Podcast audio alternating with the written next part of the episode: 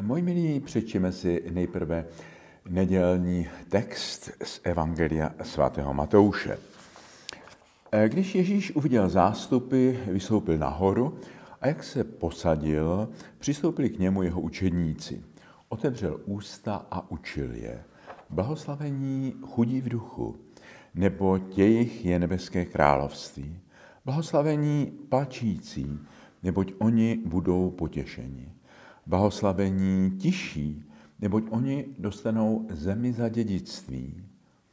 Blahoslavení, kdo lační a žízní po spravedlnosti, neboť oni budou nasyceni.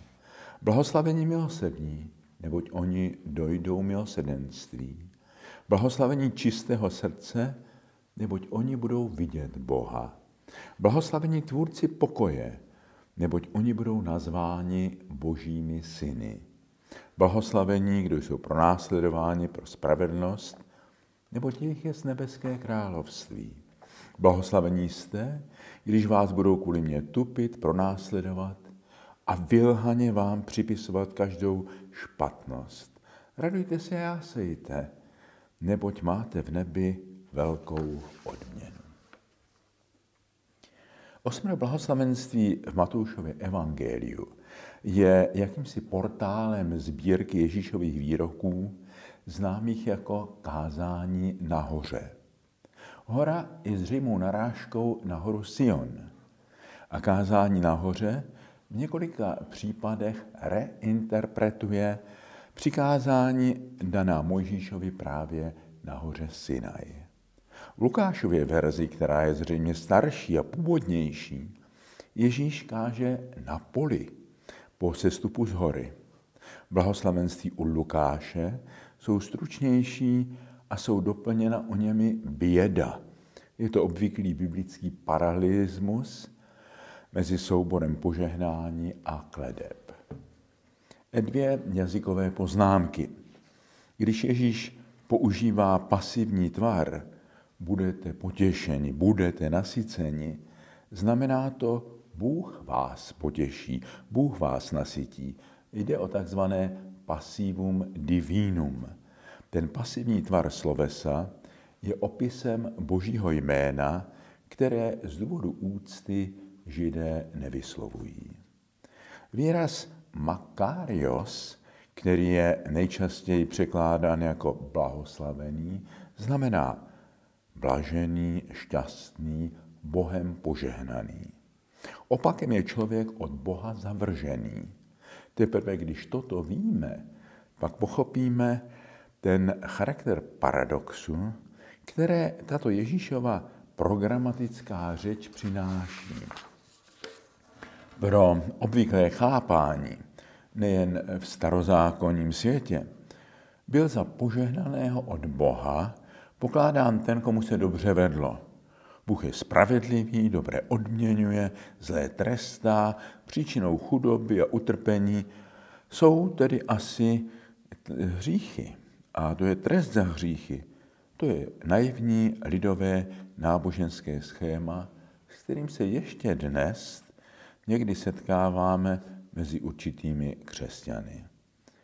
Zvláště perverzní ukázkou je americká sekta Evangelium Prosperity, která proniká i k nám. E, toto naivní schéma stojí také za postojem některých ateistů, kteří odmítají Boha, protože Bůh není fungující podle jejich představ. Už jsme si řekli, že kdo očekává, že Bůh nebo pražské jezulátko funguje, je automatem naplnění našich přání, pohybuje se ve světě pověr a magie opaku víry. Bůh tu není o toho, aby plnil naše objednávky, my jsme tu o toho, abychom plnili Boží vůli a Boží přání. Představa světa, kde jsou dobří hned odměněni a zlí potrestáni, je narrativ pohádek, nikoli Bible a zralé křesťanské víry. Už starý zákon ukazuje, že takhle jednoduché to není. Nejhlasitějším protestem proti tomuto naivnímu náboženství je kniha Job. Křesťanská teologie, zvláště po tragedii 20.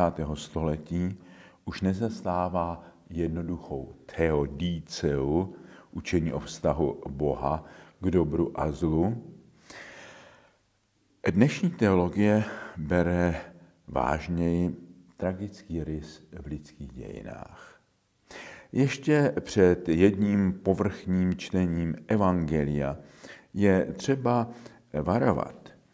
Křesťanství vlivem osvícenství často zužovalo víru na morálku a pod tímto vlivem pak čteme Ježíšovy výroky pouze jako morální výzvy.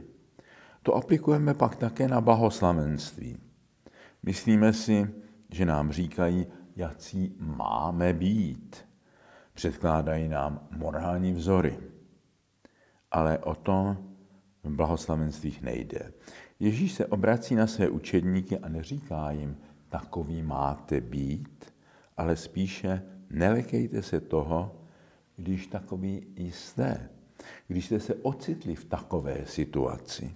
Ježíšovi učedníci měli ještě různé motivace a představy, očekávání, když se vydali na následování tohoto mistra. Některým imponoval jako charismatický kazatel, jiní v něm viděli zaslíbeného mesiáše, budoucího krále, který vyžene římské okupanty a obnoví Davidovu říši. Z Evangelia víme, že apoštolové Jakub a Jan si už zamlouvali přední místa vedle jeho trůnu.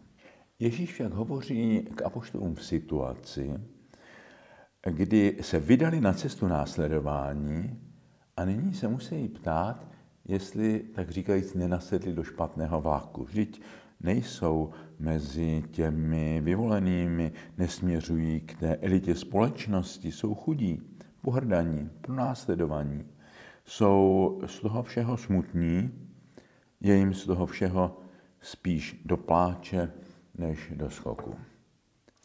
Svět kolem nich, ostatně i kolem nás, zná úplně jiná blahoslavenství a požehnání. Šťastní vypracháči, sytí, zajištění, lidé s dobrými kontakty, ze vztahy s mocnými, s protekcí, kteří se můžete smát a vysmívat všem okolo.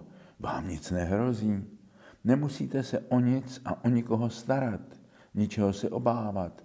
Máte nebe na zemi. Ježíš tuto životní filozofii však nezdílí. Neslibuje svým učedníkům prosperitu, světskou kariéru, moc, slávu a popularitu. Život plný pohody a zábavy.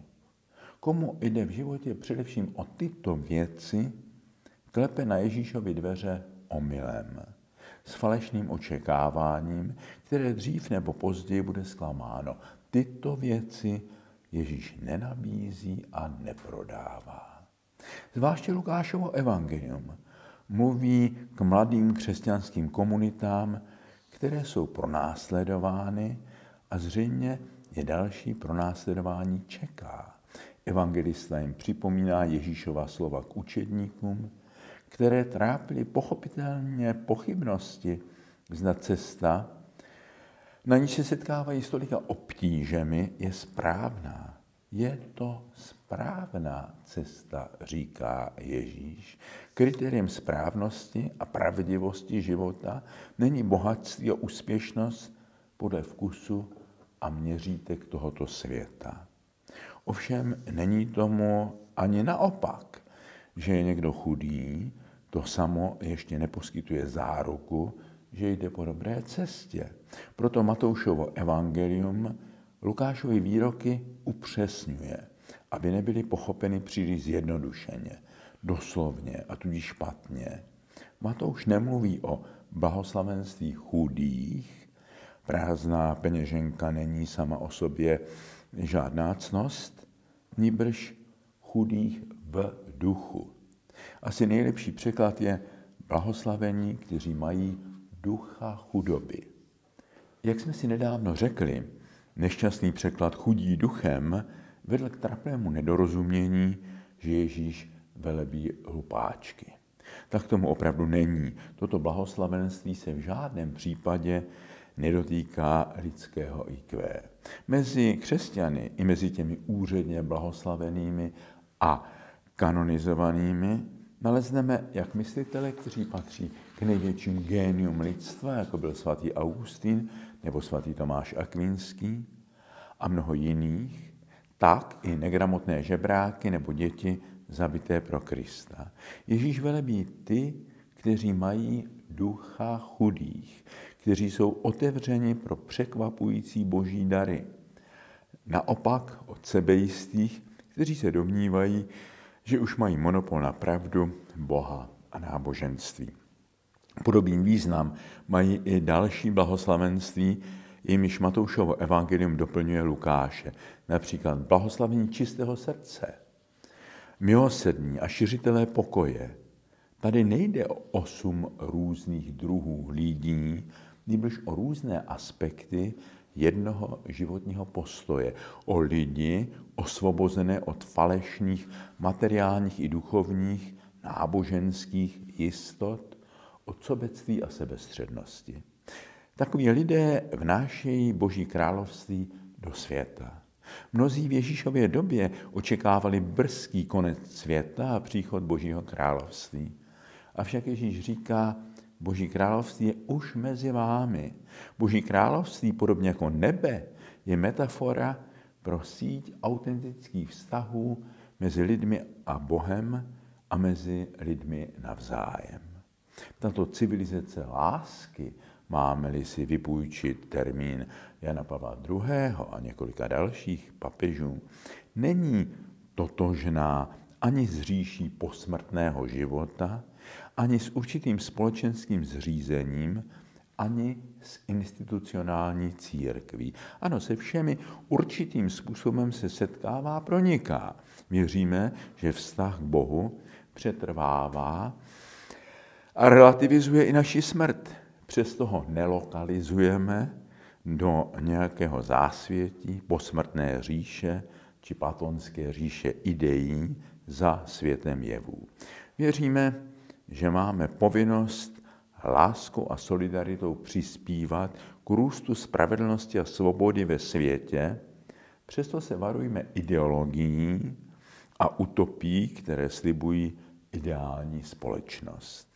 Věříme, že církev je povolána být svátostným znamením, symbolem a jistým předvojem všeobecné jednoty lidstva, završené sjednocením s Bohem v Kristu.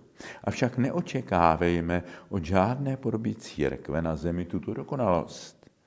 Ani od teologie a učení církve nečekejme úplné vyčerpání božího tajemství. Ve zdravé víře je vždy prostor pro hledání i pro tichou kontemplaci tajemství. Není to vše vysvětlující ideologie inspirující vizi Božího království vidím kromě Ježíšových podobenství v knize svatého Augustína o boží obci a v rozjímání o dvou praporech v exercicích svatého Ignáce. Všechny tyto texty ovšem vyžadují hermeneutický přístup, interpretaci, která staví most mezi světem, v němž tyto texty vznikaly, a světem naší zkušenosti. Augustin nestotožňuje boží obec, ani určitou společnost, křesťanskou říši, ani z církví. Je to životní orientace, láska, která vyvádí člověka ze sebelásky k Bohu jako prameni veškeré lásky. Amor Dei usque ad contemptum sui. Láska k Bohu až k překročení sebe sama. Ano, i my eh, ve světě ohroženém pandemí chorob, infekcemi, populismem, nacionalismy, rozpínavostí velmocí, válkou, žízníme po spravedlnosti, s níž se ve světě nesetkáváme. Vyřešíme tento rozpor mezi realitou a touhou prostým přesunutím naší touhy po naplnění z našeho světa do posmrtného života, do říše nebe a pekla, kde budou odměny pro hodné a tresty pro zlé, chudí se dosytá najedí a bohatí budou hladovět. Neplatila by pak marxistická kritika náboženství jako výzvy k pasivitě a opiu slibů posmrtných odměn a trestů? Metafora nebe, což je opět jeden biblický opis nevyslovitelného jména Božího, však není prostě totéž, co posmrtný život. Ježíšovi současníci vnímali metafory nebe a boží království nikoliv jako něco, co se týká osobního posmrtného života, nebož jako nový svět a nové nebe, které nastanou po brzy očekávané kosmické katastrofě. Až mnohem později po zklamání z očekávání konce světa se tato křesťanská naděje privatizovala a přesunula se do života po jednotlivcově smrti a osobním božím soudu. Představy o posmrtném osudu člověka, nebe, očistci a pekle byly záhy zapleveleny a diskreditovány množstvím lidových představ, projekcí našich přání a strachů.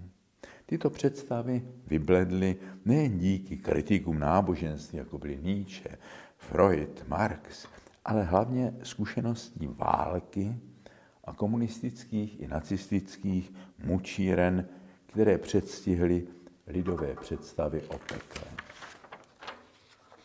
Dnes vnímáme zaslíbený posmrtný život jako tajemství, jako předmět naší víry a naděje, který nebudeme raději diskreditovat našimi příliš lidskými projekcemi, projekcemi našich přání a strachů. K zralé víře patří trpělivost, schopnost žít s tajemstvím, odmítnout pokušení příliš jednoduchých náboženských i politických ideologií a utopií. Marxismus sice odmítal tradiční lidové náboženské sliby, avšak sám se stal pouze náhradním náboženstvím.